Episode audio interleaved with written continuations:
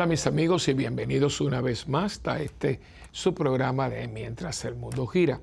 Para mí es un inmenso placer el estar aquí con ustedes una vez más y trayéndole, eh, yo diría, temas que yo de una manera u otra voy redactando. A veces eh, son, yo tengo un pequeñito grupo en la parroquia que me da algunas ideas, mira padre, está hablándose de esto, hay esta inquietud.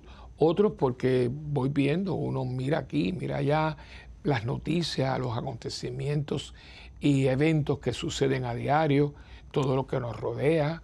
Entonces pues yo eso lo, trato de formulizar en temas y entonces se los traigo a ustedes y aquí pues compartimos y sobre todo lo tratamos de poner en el contexto de nuestra fe, de la palabra de Dios. Por eso siempre después de la pausa yo les doy un texto evangélico para que ustedes tengan un punto de referencia después que termine el programa, ustedes solos o en grupo, en matrimonio, en familia, en un eh, grupo que sea, en cenáculo de oración, pero juntos que ustedes puedan ¿verdad? Eh, seguir aportando. Son temas que son muy amplios, que a veces una hora em, por supuesto, a veces es mirarlo por encimita, ya después uno puede ir profundizando y esa es la idea, ¿no? Es como a la escuela, que a uno, por lo menos a mí, no me, no me dejaban embotellar, eso que eso uno escucha hoy, ¿no? Déjenme embotellarme esto para el, examen. Gracias a Dios yo no, no tuve eso, ¿no? Sino era, en vez de embotellar, era asimilar, asimilar, asimila esto, asimila el porqué, el evento, la fecha, eh, especialmente la historia. Por eso a mí me gusta mucho la historia porque yo tuve un aprendizaje de la historia diferente. No era aprenderme fechas y batallas y cosas y imperios y, reyes. No, no. Era eh, la razón, como el desenvolvimiento de una, de una civilización, ¿no? especialmente lo que tenía que ver con el, occidente. Y por eso a veces la pareja dice, padre, usted tiene una enciclopedia en la cabeza. Yo no tengo ninguna enciclopedia en la cabeza, ¿no? Lo que pasa es que lo que aprendí, no creo que aprendí mucho, pero lo que aprendí fue asimilado y, así continuó. Y en el seminario también, o sea, explícame, dime lo que esto significa para ti. Me acuerdo de lo que una vez tuve cuando yo estaba en Roma, ¿no? tuve un examen y eso lo digo mucho en la parroquia porque fue fuerte para mí y yo eh, allá era allá es no sé ahora pero era del 1 al 10 el 10 sería el equivalente del 100 y el 1 de 0, ¿no? Entonces, pues cuando yo vi mi examen, era un mensaje de, los evangelistas, de los evangelistas, los sinópticos de Lucas, Marco, Mateo. Y entonces, pues yo me acuerdo que yo di mi examen y cuando lo regreso tenía un gigantesco cero en rojo, así, con una paya, ¿no? Y eso a mí me chocó. Y los profesores siempre te decían, si usted no está de acuerdo, puede venir y la discutimos, ¿no? Yo fui. Y me acuerdo que yo fui con el tesario, porque eran cinco exámenes, eran tres orales y dos escritos. Este era uno de los escritos, ¿no? Y entonces, pues, pues fui y tenía el tesario y dije, mire, padre, es que yo no estoy de acuerdo porque yo tengo aquí el tesario, aquí las preguntas que usted hizo y esta es mi respuesta, y aquí yo tengo las notas de la clase de lo que usted dio. Entonces cogió, miró hace un momento y dice, no, no, yo, yo me reitero en la nota que te digo, digo, pero ¿por qué? Si yo tengo aquí lo que usted dijo en clase. Y me acuerdo de la respuesta, dice, pero es que yo no quería saber lo que yo había dado en la clase, porque eso yo ya lo sabía. Yo quería que tú me dijeras la interpretación de lo que yo había hecho, es decir, para yo saber si tú lo habías asimilado, ¿no? Entonces, me, bueno, vamos a hacerlo otra vez, di el examen otra vez, gracias a Dios salí bien. Pero aprendí, no, no, no, aquí no venimos para que usted sea un papagayo y repita las cosas, sino para que las asimile. Y lo que se asimila se queda, se queda como tal. Entonces mi idea es con los programas, yo hago historia, lo, lo trato de poner en un contexto muchas veces personal o comunitario, eh, de experiencias personales o experiencias de personas con las que yo trato, para que vea que todos estamos en este, en este, en este andamiaje que es el mundo. ¿no? Aquí no están ustedes y yo, eh, los de aquí o los de allá, no, no, todos somos seres humanos, todos somos seres que muchas veces tenemos muy buenas intenciones, pero como ya lo vimos, la concupiscencia de la carne, los los condicionamientos de la vida no, no nos dejan. Entonces tenemos la gracia de Dios para cooperar con ella, para poder sobreponernos a lo que muchas veces tenemos encima y ser el hombre y la mujer que Dios quiere que nosotros seamos, ¿no? Entonces por eso es muy importante esto que hacemos nosotros. Y yo lo propongo y usted lo acepta, pues entonces creo que, que vamos bien. Por lo menos en el sentido de lo que es el programa de Mientras el Mundo Gira. Y hoy pues tenemos un programa que es un tema muy, muy extenso, muy escabroso y sobre todo muy común, que es el, tema de la soledad. ¿no?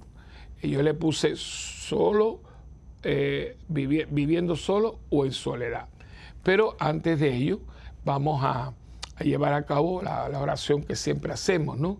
Hay que pedirle mucho al Espíritu Santo para que Él, precisamente como dice la oración, nos ayude, a, nos inspire lo que debemos pensar, lo que debemos decir, cómo debemos decirlo y todo lo que vamos ahora a rezar en la oración. Así que nos ponemos en una actitud de oración y vamos ahora a pedirle al Espíritu Santo. En el nombre del Padre, del Hijo y del Espíritu Santo. Amén.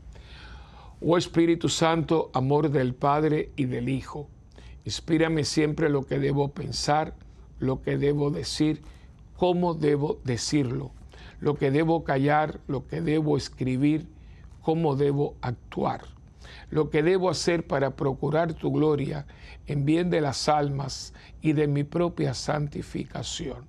Espíritu Santo, ilumina mi entendimiento y fortifica mi voluntad.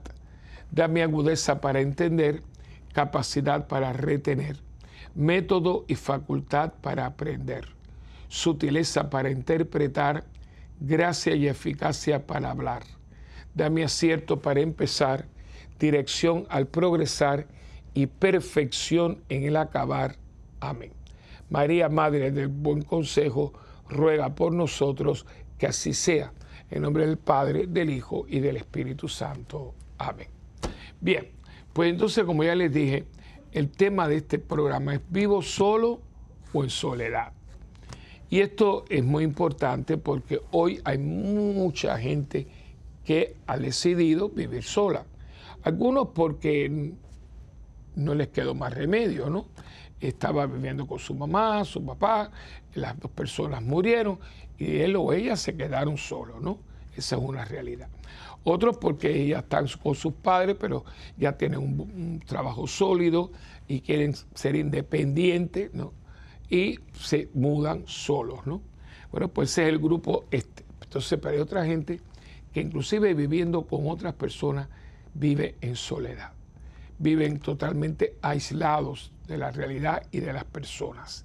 Y hoy pues vamos a tratar un poquito aquí de dónde está usted parado, porque a veces uno está rodeado de gente, pero se siente solo, ¿no? O está, eh, está solo, pero se siente muy bien acompañado. Y la idea es que qué es lo que nos pide Jesús, qué es lo que nos aconseja, qué es lo que nos enseña. Porque en, el caso de él, no hay, yo creo que no, hay ninguna figura del calibre de Cristo. Bueno, él era Dios, ¿no? Pero más o menos eh, con su presencia, que haya podido tener tanto intercambio con la gente, ¿no?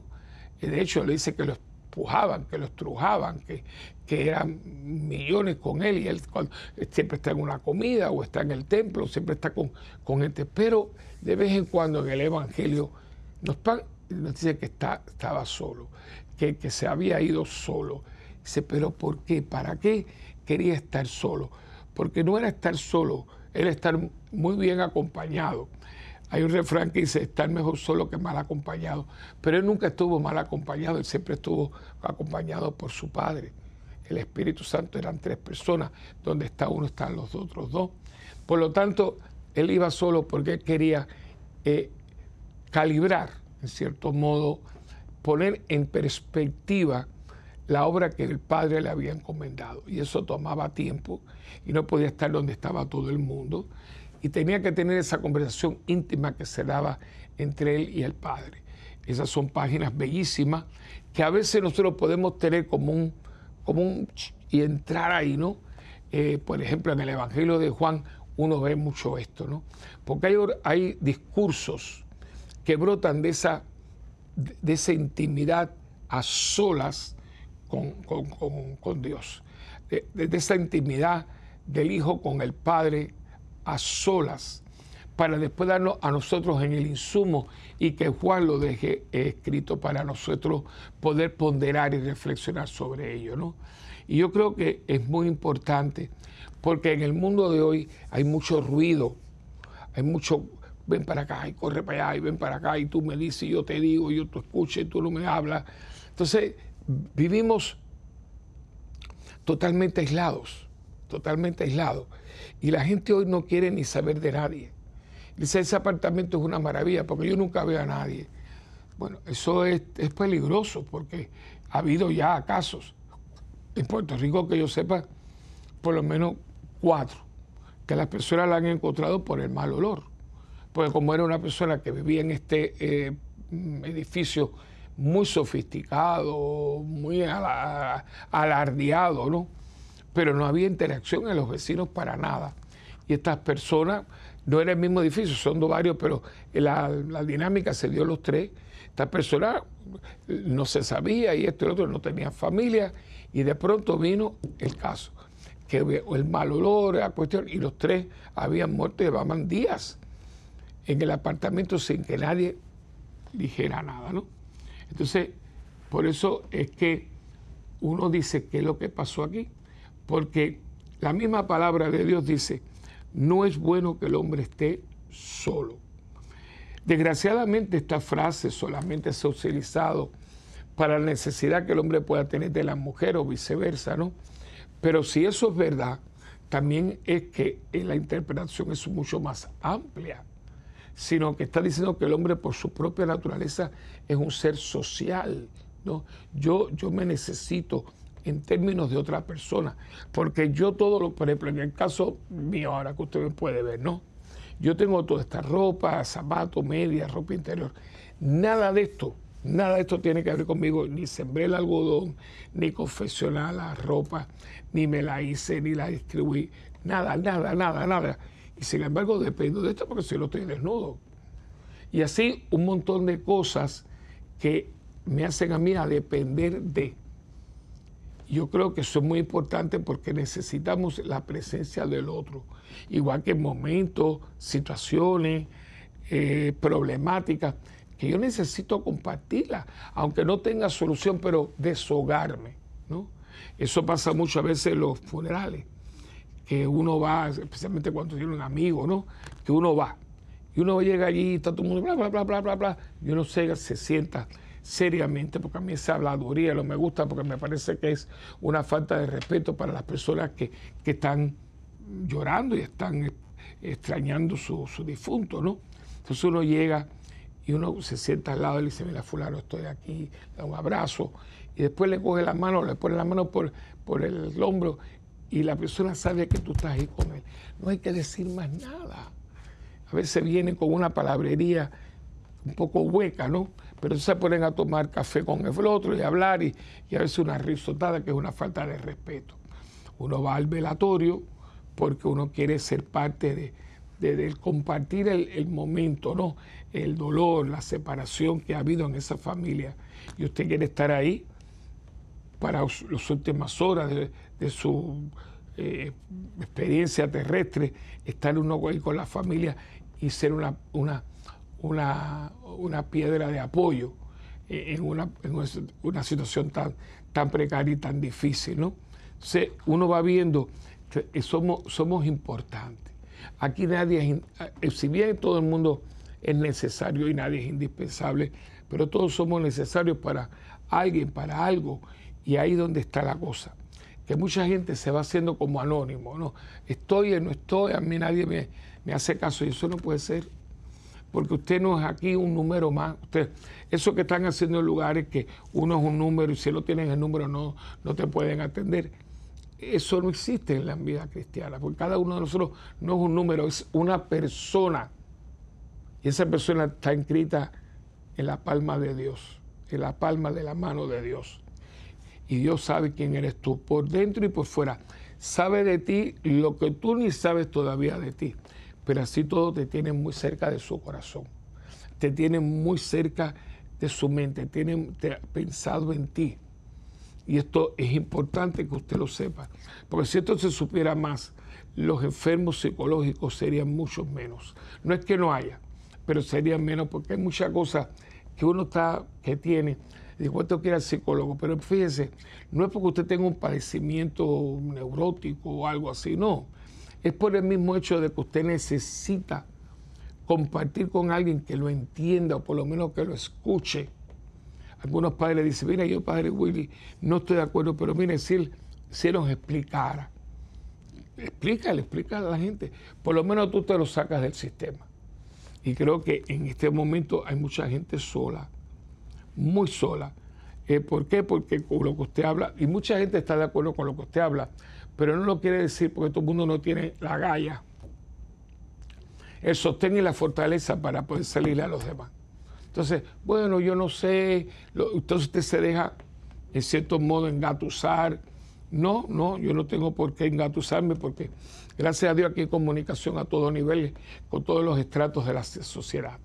Bueno, pues entonces usted tiene que decir un momentito, yo no entiendo esto, pero quiero que me lo explique.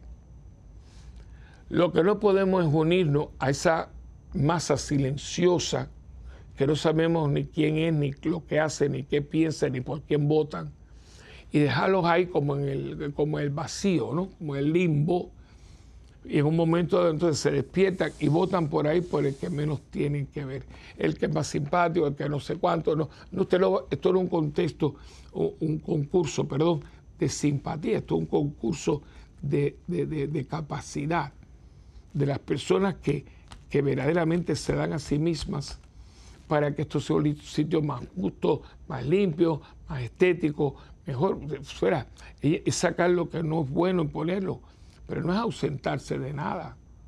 Usted está aquí militando, usted está aquí haciendo lo que tiene que hacer. Y yo creo que es muy importante que nosotros entendamos esto porque nos está hablando Dios, nos está hablando. Si usted nada más que es así, ahora cuando terminemos el programa, vaya, yo tengo eh, a subir las escaleras de mi apartamento, de la casa, hay un cuadro del Sagrado Corazón de Jesús y otro del Corazón de María.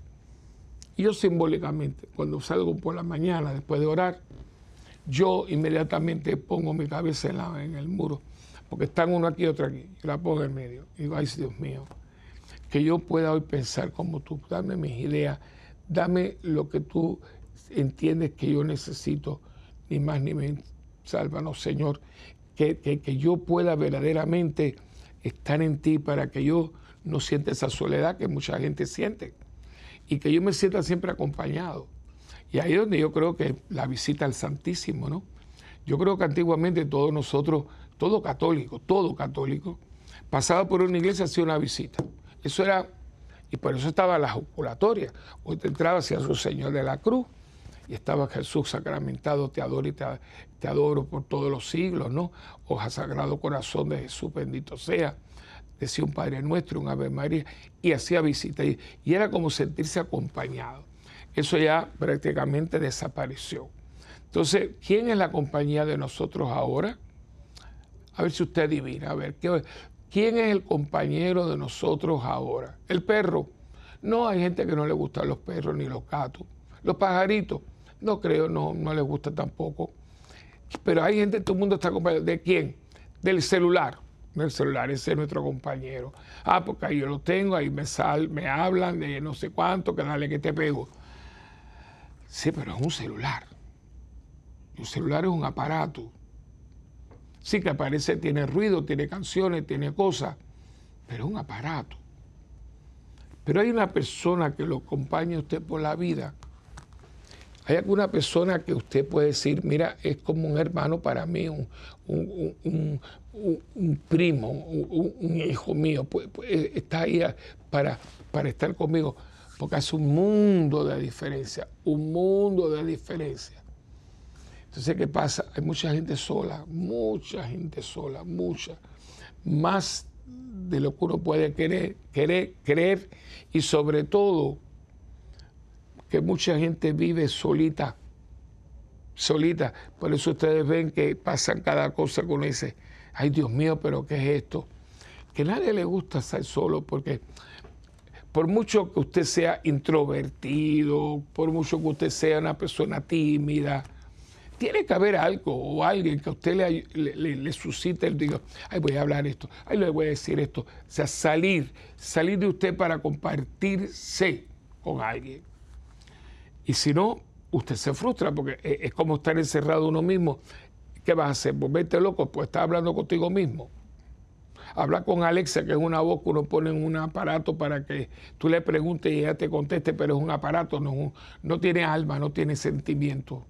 Entonces, nos vamos volviendo gente como artificial, gente que, que verdaderamente no somos reales y por eso cuando nos tratamos sentimos esa pared, sentimos esa cosa porque no estamos siendo seres humanos en plenitud. ¿Por qué?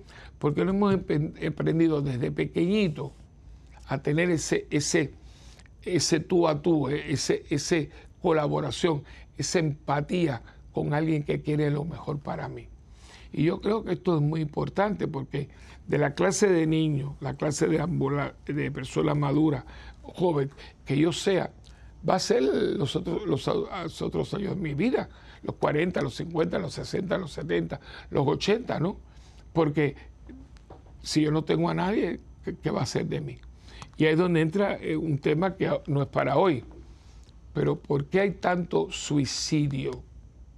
El, índice de suicidio es espantoso, eh, es alarmante, con personas de una edad que están en su prime, ¿no? Eh, personas que eh, no, tienen nada que temer, porque son personas que tienen su educación exquisita, son gente agradable, gente que le arreglaron todo el diente, la cara, las orejas, todo. No, no puede decir, ay, que mira que soy un feo, que no, no, no, no. Aquí Betty la fea no aparece por ningún lado. Y sin embargo son personas que, como me dicen a mí en la oficina, estoy aborrecido, estoy pero aborrecido de qué? De que no tiene con quién compartirse. Estamos hechos para darnos, para dar y darnos. Estamos hechos para amar y ser amados. Hay gente que se convierte en una persona de dar y de dar y de dar. No, es dar y darse y recibir es como el perdonar de, perdonar, ¿no? Yo perdono, pero yo tengo que aceptar también el perdón de una persona. Yo conozco personas que le han venido, mira, perdóname, no, yo no voy a olvidar nunca lo que usted me hizo. Pero eso, es, eso, eso es crear más problemas, porque usted está entrando en un proceso que supone que el perdón esté funcionando en todas sus dimensiones y usted ya lo corta por el medio, pues no, yo esto sí, pero esto no, pero esto no, no, no, es que es todo o nada. Entonces esto tiene que ver mucho con el tiempo que usted tiene solo, si es cualitativo, si es cuantitativo, si usted lo comporte con alguien, aquí vimos ahorita, eh, hace un rato que hablábamos de a veces una madre quiere compartir con su hijo, su hijo con su madre, y yo creo que es muy importante porque no podemos seguir así de solos, sin compartir con nadie, especialmente en las mismas comunidades de fe. Si algo yo he hecho en Santa Benedita es, como digo yo, fumigar y dar y dar y dar y dar y dar. Con creer, vamos a crear la comunidad de fe, la comunidad de fe. Y siempre que hablo de Santa Benedita, la comunidad de fe de Santa Benedita, donde todos somos hermanos, donde todos. Y de vez en cuando viene alguien que dice, oye, tú estabas, desapareciste, me pone un cara así, pero a mí no me importa, porque eso, eso enseguida va alguien a, trabajar contigo y dice, pero hijo, ¿cómo tú te vas a poner bravo que el padre te preguntó que no te había visto, que estabas perdido? Cuando eso tiene que gustarte, porque si yo no conociera a la persona si a mí la persona no me, no me cayera bien, si yo no me preocupara por la persona, no preguntaba. Y usted quiere seguir, usted entra por aquí y usted sale por allá y nadie tiene la menor intención de decirle, fulano, hace días que no te veo, ¿cómo, cómo estás? Si no quiere hablar porque le duelen las mandíbulas, coja un poquito el, el teléfono, cógelo un momentito y ya una vez que se cerciora que está ahí, mira, te estoy llamando porque ese día que no te conozco, que yo te veo, te estoy llamando para ver si estás bien. Estoy bien, estoy bien. Ok, bueno, pues Dios te bendiga, cuídate mucho. Pero ya usted hizo, ya usted alargó la mano. No sabe a dónde esa mano puede llegar, pero alargó la mano para que se diera lo que se debe de dar, un espacio. Y si usted está eh, con su familia y está en un gira campestre o está en el mar o está en una piscina en la casa, eso es una maravilla, porque el agua va, va relajando y, ya el ambiente puede ayudar. Y sobre todo a la familia. No, no estar hablando mal de nadie, no, no, no, eso, eso en ningún lado, menos en la familia, sino buscar la manera de ponerlo todo en contexto. Porque el que, busca encuentra. Si usted busca y busca y busca, usted va a encontrar algo negativo y ahí empieza la cosa. No, no, no, no. Lo positivo. Y va a haber muchas cosas positivas en el mundo. Claro que sí. Pero necesitamos nosotros ponernos para ello. Tenemos que salir del aislamiento. El aislamiento que el mundo nos pone. Porque todos estos lugares grandes, bonitos, capitalinos, todos tienen piso de apartamento y todo el mundo dice, ay, si yo viviera ahí. digo, no, no te metas ahí, que ahí hay mucha belleza, mucho dinero, pero muchas veces no hay paz. No hay amor y la persona que vive ahí está más sola que un perro callejero. Entonces yo creo que es muy importante que nosotros caigamos en tiempo y pensemos seriamente, seriamente, si yo estoy solo o yo estoy bien acompañado. Porque para que busque una cosa que sirva, quedarse solo, ¿no? Pero esto y mucho más vamos a estar hablándolo todavía más cuando vengamos de la pausa en este tu programa de reacción. Eh, reacción inmediata, no, perdón, ese fue un programa que yo tuve que quise mucho. Y de vez en cuando pues me sale, y es muy bueno, porque fue muy parte de mi vida. No, mientras el mundo gira, que están ahí, se hacen, pero fueron muchos años, hace muchos años, y fue en Puerto Rico, ya no existe. Eh, y lo tengo muy, aquí. Era algo parecido, no, no tan intenso como ahora mientras el mundo gira. Y mucho de lo que yo aprendí eh, en reacción inmediata lo he utilizado para poder llegar a ustedes, ¿no? Eh, allí era todo más bien momentos de, como era local, venían los, episodios, las cosas, y entonces pues yo lo cogía y ponía al día. Pero aquí no, aquí es otra cosa. Aquí son temas más abarcadores, mucho más eh, grandes, y pues los trato de, procesar y compartirlo con ustedes. Vamos a un, momento de intermedio venimos enseguida.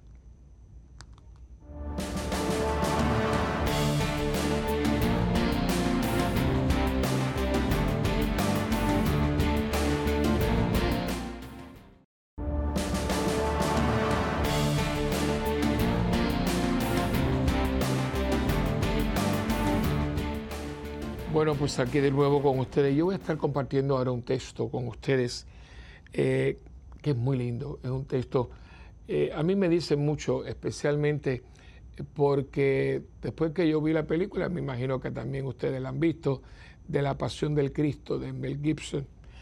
Para mí esta fue la escena más intensa de toda la película.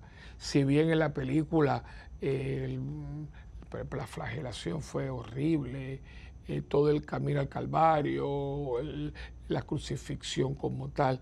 Toda, toda la película es bien fuerte. Pero el principio, el principio es este, eh, en el huerto de Getsemaní. Eh, el, dilema, la soledad en que está Jesús, ¿no? y vemos cómo va buscando compañía, pero no la, no la obtiene, no la tiene. Y, y, y cómo se va a refugiar en el Padre, ¿no? Eh, el dilema, toda esta cosa. Y yo digo, el Señor es tan bueno que pasó por todo esto para que nosotros en momentos de soledad, de soledad radical, de esa soledad que muerde, que muerde, eh, nunca desesperemos de Dios, porque siempre está ahí para nosotros, ¿no? Y entonces, por eso eh, quiero leerlas a ustedes. pues fíjense, este texto lo tiene Mateo y lo tiene Lucas también, o sea, lo tienen los tres, eh, los tres eh, sinópticos, los tres evangelistas, lo tiene Mateo en el capítulo 26 del 36 al 46 y lo tiene Lucas del 22, capítulo 22, del 39 al 46. Y yo lo voy a leer en Marcos, capítulo, capítulo creo que es 14. Eh, sí, capítulo 14. 14 del 32 en el adelante. Dice, luego fueron a un lugar llamado Getsemaní. Jesús dijo a sus discípulos, siéntense aquí mientras yo voy a orar.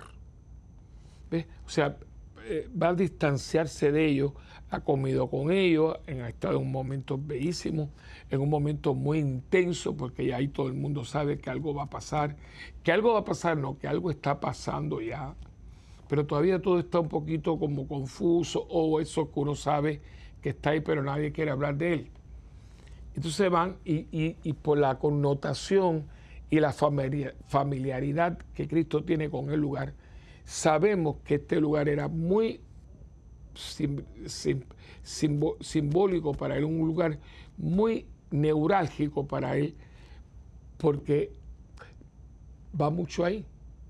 Eh, claro, ahora si usted va, va a haber un cementerio cerca, hay un convento, toda esa cosa, pero aquel lugar era olivares, todo eran olivos. De hecho, los árboles que están allí son de antes de Cristo, o sea, los que están en el jardín de, la parroquia de las naciones, muy bonitas, pues esos árboles están ahí, pues los tienen enrejados para que la gente no le quite hojitas y ahorita venga a destruirlo, ¿no? Eh, y están ahí precisamente para guardar, salvaguardarlo. Pero uno está ahí y uno dice, es que esto tiene que haber sido espectacular cuando esto era todo un huerto con, con, con árbol de olivo. Yo le voy a decir, hace unos años, eh, yo he dado dos grupos, eh, dos grupos de jóvenes, he ido con ellos a, Tierra Santa. Y ese año el grupo era muy bueno, entonces se preparó, tuvimos clases de Biblia, eh, bastantes cosas para ir ahí, a la Tierra Santa. Y entonces el grupo era muy bueno, el grupo eran muy buenos jóvenes. Entonces fuimos a, la Iglesia de las Naciones, así se le conoce, la que está allí en el Huerto de los Olivos, que es preciosa, muy oscura, porque el, el, arquitecto, un arquitecto italiano, Berlucci, Berlucci le fueron encomendadas algunas eh, iglesias en, Tierra Santa. Pero, pero eh, la, la, encomienda era eh, que él hiciera una iglesia que, tuviera simbolismo, ¿no? Que, que, fuera. Y Berlucci, que era un genio, estudió por siempre la escritura y todo. Y cada una de estas iglesias donde se está celebrando algún acontecimiento, él la, las hizo de una manera que usted está dentro de ese evento. Por ejemplo, hay una que es donde Jesús lloró que se llama, eh, donde está allí en, el, por cierto, también, cerca del huerto, y él la está mirando y dice, ay Jerusalén, llorando, Jerusalén, Jerusalén, que lloras y matas a tus profetas, ¿no? Entonces, allí se llama Dominus Fledit, el Señor lloró. Y la, capilla, que es una belleza, qué linda es, tiene la forma de una lágrima, ¿no? Bueno, pues eh, la iglesia de las naciones, que así se le conoce, que es bastante moderna para todo lo que hay allí. Eh, eh, en el huerto de Getsemaní la tuvo, la tuvo que hacer, pero aquí, allí no tenía, allí no podía poner vitrales, allí no podía poner nada porque estaba ahí, imagínense, ¿qué fue lo que hizo? Hizo una iglesia y los ventanales de la iglesia son vitrales, pero no con diseño, sino que son bloques de piedra que son moradas, moradas azulosas. Cuando viene la noche, toda la iglesia está oscura como si fuera una noche entera, porque él está tratando de, reflejar un poquito la noche esa donde él fue al huerto por última vez antes de que lo apresara, ¿no? Y entonces usted entra y es hermosa. Entonces está el altar y frente al altar hay una roca inmensa que recuerda la roca donde se apoyó para rezar, ¿no? Con unos, unos cuervos en plata, como bueno, una cosa espectacular. Fui con los jóvenes y ellos tuvieron, celebramos la misa, ellos cantaron y el fraile que estaba allí eh, le impactó mucho. Cuando yo terminé, me dijo, mire padre, yo le quiero proponer algo si usted lo que desea. Esta noche yo puedo, si usted, si usted quiere, pueden venir, yo les hablo de la puerta porque eso cierra a las 4. Yo le abro la, la, la, puerta de aquí de atrás para que ustedes puedan acceder al jardín donde están cerrados los, árboles de olivo. Ahí nos dejaron entrar, ahí están los son rosales. Qué, qué experiencia. Por eso, muchachos, yo, leímos este texto. Se quedaron tirados así. Había una luna llena que era una maravilla y estuvimos como una hora y media en meditación.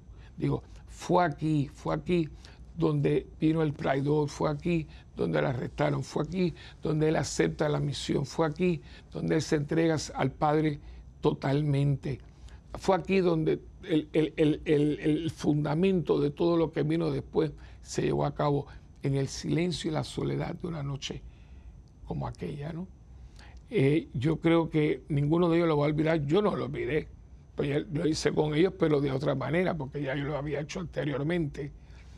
Y, fue para mí tan impactante. Y yo ese día dije, Dios mío, yo te agradezco infinitamente el, el haber podido sentir un poquito lo que él tuvo. Entonces, él va a este lugar y ya llegaron, ¿no? Dice, siéntense aquí mientras yo voy a orar. Y se llevó a Pedro, a Santiago y a Juan y comenzó a sentirse muy afligido y angustiado.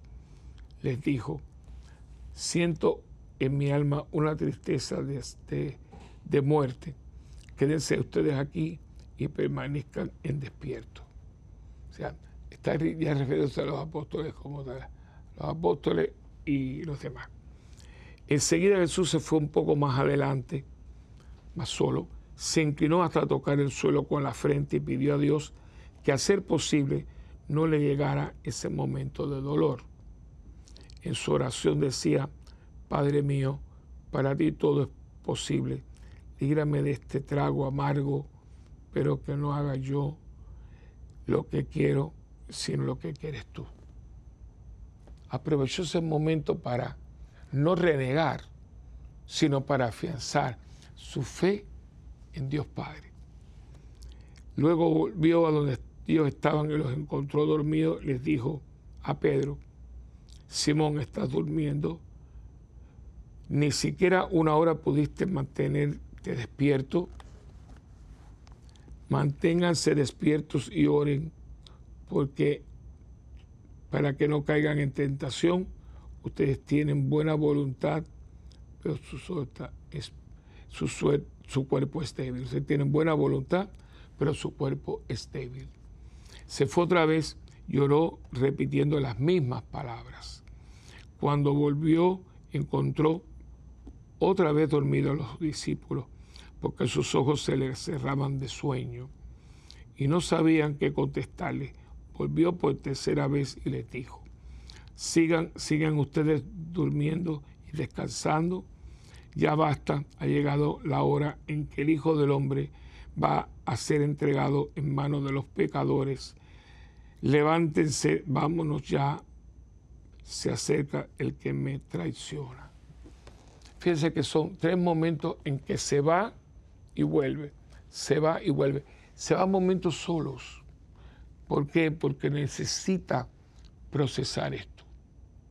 Y es momento que nosotros necesitamos estar solos. No es soledad negativa, no, no. Tenemos que estar en soledad para poder procesar qué es lo que Dios quiere con nosotros. Decía ahora un técnico que tengo conmigo aquí, decía, necesitamos de vez en cuando pequeñitos momentos de retiro, pero retiro de todo, de gente, de, de, celulares, de, radio, de todo, para nosotros poder sentir la voz de Dios. Por eso yo le puse estar solo o vivir en soledad. La vida en soledad es muy buena, porque uno le da como una, es como la persona que tiene que ir a hacerse una, una colonoscopía o eso. Tienes que limpiarte, limpiarte, limpiarte, tienes que tomar un purgante y cuando el día de la prueba tienes que eh, todavía hacerte un montón de cosas también, ¿no? han traído un enema, todo ese galeo, pues tienes que te limpiarte totalmente. Pues muchas veces en los momentos de la vida hay que limpiarnos, ¿no? Pero para eso hace falta un momento de ascético, un momento de soledad, de, estar solo con Dios y verdaderamente tirar el pie en, piso y tomar el toro por los cuernos. Yo creo que nosotros no tenemos tiempo de soledad, especialmente cuando la madre pues tiene niños pequeños y el padre, pues padre llega, lo quiere atender, tiene que atender al niño, esto, lo otro, lo otro, y la madre termina exhausta y no tiene, y te lo dice, ay padre, rece por mí porque yo no tengo ni tiempo para rezar. Y a veces yo me he puesto a pensar que si es verdad, si es verdad, es verdad, no es mentira. Pero, ¿qué sucede? Que nosotros tenemos que sacar el tiempo. Si no, lo, si no lo sacamos, no lo vamos a entender, no lo vamos a tener. Para estar a solas, para estar a solas. Es una soledad sana. No es la soledad de la persona que no tiene a nadie, que se ha hecho una persona, diríamos, introvertida, antipática, excéntrica. Esta gente que, pobrecita, está como aborrecida, tiene problemas muchas veces psicológicos. No, eso no. Es la soledad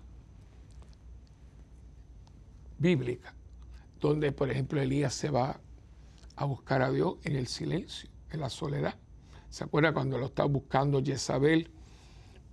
Porque él había pasado cuchillo a todos los sacerdotes de Baal y lo están buscando y él tiene miedo y se va al desierto hasta el Monte Carmelo. Y allí tiene una teofanía, allí tiene una manifestación de Dios, no en el estruendo de la, eso, ni el temblor de tierra, se dice que pasaba un viento suave, hizo así, se cubrió la, frente porque era Dios que pasaba, ¿no? Bien después el diálogo entre Dios y, Elías, ¿no? Buscando a Dios.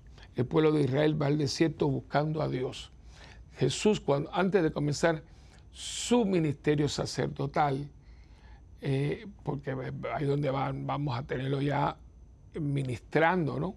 Digo sacerdotal porque está ministrando, ya había estado 30 años santificando la vida ordinaria, la vida de familia, la vida de, trabajo, pero en un momento dado viene a ministrarnos como sacerdote, como pastor, como, como el Dios que salva, ¿no? Y ahí entonces, pero fíjese cómo comienza, 15, un mes en el desierto, eh, ahí donde va a ser tentado, y ahí donde nos enseña cómo vencer esas tres tentaciones que esas tres tentaciones del desierto son la matriz de todas las otras tentaciones. Pero se fue al desierto a encontrarse con Dios y allí encontrar su, esencia. Es, es, precioso el recuento, lo tienen los cuatro evangelistas, ¿no? Las tentaciones. Uno necesita tiempo para uno, para conocernos mejor, para saber cuáles son mis límites, cuáles son mis defectos donde yo pueda decir, mira, yo hasta aquí no puedo llegar. Porque muchas veces estamos que nos soportamos nosotros mismos, ¿no? Porque estamos tan ahí, dale, dale, dale. Y, no, estoy hablando de la gente buena, ustedes y yo, pero es que ya no podemos más. Entonces, lo que hacemos con las manos lo desbaratamos con los pies porque no damos más. No, hay que retirarse. Hay que retirarse. El verdadero militar, el gran estratega, los que pasan a la historia, no se quedaron en campo de batalla para que maten, maten, maten, maten eh, soldados suyos. En un momento vamos a retirarnos. No significa que hemos perdido la guerra. ¿eh? No, no, no, porque perder una batalla no significa perder una guerra. Vamos a retirarnos. No, yo no puedo yo no puedo, puedo permitir más eh, personas que mueran. Tengo que retirarme y volver a repensar todo esto. Tener asesoría, algunos rezan, ¿cómo nos vamos a defender? Pero no seguir ahí cuando usted ya se, está destruyendo, ¿no? Pues muchas veces uno tiene que hacer esto, ¿no? Me voy a ir a mi casa, si es sacerdote, me voy a ir a mi casa unos días y yo, yo lo hago, yo, yo lo he hecho, ¿no? Eh, la casita ya lo he explicado, chiquitita, muy bonita, es un barrio muy, muy, muy tranquilo Y yo me quedo ahí, mi hermana me dice, yo, no voy a salir, yo no voy a hacer nada. Y estoy en mi casa y me pongo a rezar en el patio, es muy bonito, con unas arecas. Yo me doy sillón, a veces hasta me he quedado dormido. O sea, ahí por eso de las seis de la tarde, que está amaneciendo, es tan agradable y uno siente ese, ese descanso en el espíritu, ¿no? Sí hace falta. Y en ese momento que yo no voy a salir a ningún lado, yo no quiero que venga nadie, ya después por la noche visitamos a mis sobrinos y demás, pero aquí ahora no. Yo me tengo que retirar un poco porque te quemas, te quemas. Llega un momento que uno está que no da más. Y eso no es bueno. Eso no es bueno. Ni es lo que Dios quiere porque Dios también se retiró. También se llevó a sus apóstoles aparte. También estuvo orando toda una noche. Porque aunque era hijo de Dios, necesitaba el calor, la, necesitaba la, yo diría, la cercanía. Y esto hay por qué buscarlo en el silencio, en, que hacemos mucho ruido. Piense usted nada más eh, la pisada de una persona en la casa, eh, a veces abrir un paquete que hace el, el, paquete, ¿no? No, tranquilo, tranquilo, nada. No, no, no, no, no pienses en nada. Cálmate, cálmate por dentro, cálmate por fuera. Y la música, la música ayuda mucho, ¿no? Hay canciones de la hermana, Glenda, ¿no? Eh, si supieras, si supieras. esa canción es, eh, para mí, yo no fui muy de la, o sea, no, estuve tan al tanto, pero me acuerdo la primera, si, conocieras el donde si supieras quién es el que te habla. Y, y, lo repite, y lo repite, y usted va sintiéndose, pero tiene que estar en una actitud de escucha y yo no puedo estar en una actitud de escucha donde todo el mundo está hablando. Pero si todo el mundo está hablando, yo estoy escuchando y me entretengo, me disipo y no puedo. Tengo que retirarme, tengo que buscar un tiempo de soledad. Tengo que estar un poco tranquilo. Y si mire, si no encuentro el lugar, métase en el cuarto. Que no me moleste.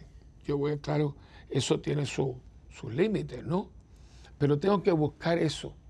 Porque una cosa es estar solo y otra cosa es estar en soledad. Yo busco la soledad para que me garantice una, un pedazo del día, o yo diría todo el día o la semana, que me asegure a mí escuchar la voz de Dios, que me asegure el plan de Dios sobre mí. Yo tengo que tener eso para mí. Y porque de ahí voy a sacar fuerza entonces para ir al prójimo ser del prójimo, evangelizar al prójimo. Usted no puede dar lo que usted no tiene. Entonces, ya yo le leí esto, porque dice que todavía estaba en esta situación, eh, hablando con el Padre, eh, tranquilo, cuando todavía estaba hablando Jesús, cuando Judas, uno de los doce discípulos, llegó acompañado de mucha gente armada con espadas y con palos. O sea, ya, ya en un momento viene el mundo a reclamar, viene el mundo a, a, obliterar, ¿no? Pero ya él estaba preparado, pues ya lo había preparado. Le había preparado todo ese tiempo que, que, dicta, que dista de la resurrección de Lázaro. Él vuelve otra vez, está en la casa de Lázaro, lo vemos en casa de Lázaro. Allí viene mucha gente por la curiosidad de, Jesús, pero también porque ya todo el mundo había que, sabía que estado con que había resucitado. Y van a ver no solamente a Jesús que lo resucitó, sino al que estaba muerto y ahora está resucitado. Entonces, todo esto ha pasado, pero ahora quiere poner todas las piezas en su lugar. Ya todo está. De hecho, las palabras últimas de la cruz son una belleza, ¿no? Todo está consumado. Todo, todo lo que yo tenía que hacer está. ¿Y qué hace? Padres, en tus manos encomiendo mi espíritu ya no hay más nada que decir. Y yo creo que muchas veces que nosotros en el silencio tenemos que buscar la voluntad de Dios, tenemos que buscar a Dios, tenemos que, que en el silencio de nuestra vida encontrarnos con nosotros mismos, para encontrarnos con nosotros mismos podamos ser hijos de Dios, estar en Dios, movernos en Dios, conocer a Dios, servir a Dios. Y esto no lo podemos hacer en el ruido, el hecho de hacerlo podemos, pero cómo hacerlo, para quién y las facilidades para hacerlo. No, eso tenemos que contarlo con Él, prepararnos, preparar ese retiro, preparar ese encuentro, preparar ese momento de oración. Y se va a acordar de mí porque es que yo no estoy diciendo nada que, que sea mío, esto es la tradición de la iglesia. Un momento que uno tiene que, que, para, para alejarnos del mundanal ruido, como decía, ¿no? Y poder sintonizarnos con la voluntad de Dios. Bueno, yo creo que estamos muy cerca ya del final. Solamente le pido a Dios que ustedes son gente que, que encuentren su lugar. A veces uno está muy rodeado de gente y está solo. A veces está solo pero tiene mucha gente porque estás rodeado de recuerdos, de gente linda, de gente que te ha hecho, la gente que te ha querido, la gente que todavía te quiere está ahí para contigo. Pero no hay duda que no podemos vivir en soledad. No, porque ni los monjes, los monjes están en clausura, pero no es una clausura impuesta, no es una clausura negativa, es estar eh, con, con Dios, con todo mi sentido, toda mi persona está centrada en Dios para que Dios me diga qué quiere de mí. Y nosotros también, pero ellos también viven en comunidad, los monjes también tienen, Pero eso le pido, ¿no? Que usted siempre tenga tiempo para Dios en soledad. Y saber que, como digo, el, el, que estar con gente no significa que usted está acompañado. Hay gente que está acompañada y está sola. Hay gente que está sola y está acompañada. Todo va a depender de su proximidad, de su vivencia en Cristo. Si Cristo quiere que usted sea una persona eh, contemplativa, pues fantástico eh, ensáyelo. Y si es suyo, disfrútelo.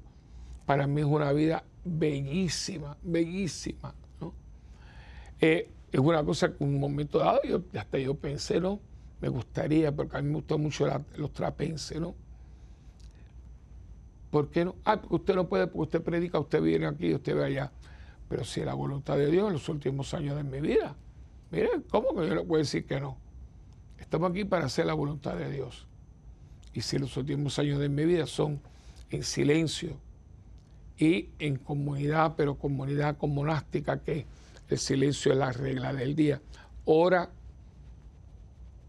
y labora. Cállate la boca, haz lo que tienes que hacer, pero no hable. También, ¿no? Pero lo que yo estoy diciendo, punto, es que aunque usted no sea contemplativo en un monasterio, tenemos que hacer momentos de silencio hablar menos y predicar más. Hablar menos y rezar más. Hablar menos del prójimo, de aquello, de cosas que son palabras vanas y tontas. Y en el silencio de nuestra propia vida, orar más por todos los que no oran, por los que no alaban, por los que no perdonan, por los que están envueltos en un mundo de, de dolor, el mundo oscuro, la cultura de la muerte.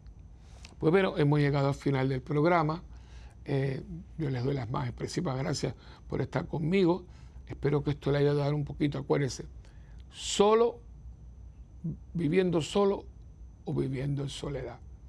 Yo creo que ahí está bastante claro, ¿no? Porque no es lo mismo una cosa, te parece, pero no son iguales. Y escríbanos, escríbanos a mundogira.ewtn.com. Visiten nuestra página web www.parroquiasantabernardita.org. También puede llamarme a la parroquia si usted quiere mandar algún, algún recado o algún tema o algo, pues el teléfono es el 787-762-0375. Ahí pues muchas, ojalá que pueda ir para que vea toda la dinámica, ¿verdad? Que tenemos en la parroquia y que estamos aquí para servirle a usted. Y sobre todo tenemos una página de Facebook que es facebook.com raya Padre Willy. Bueno, yo creo que eso es todo por hoy. Que Dios me los bendiga, cuídense mucho. Y recuerden que ustedes y yo tenemos una alianza muy importante y muy profunda. Hace mucho tiempo que la tenemos. Pero no por eso deja de ser actual. Yo oro por ustedes, ustedes oran por mí y juntos por el mundo. El Dios de la vida, de la esperanza y de la paz esté siempre con ustedes y que el Señor los bendiga en el nombre del Padre, del Hijo y del Espíritu Santo. Amén. Hasta la próxima en este tu programa de Mientras el mundo gira.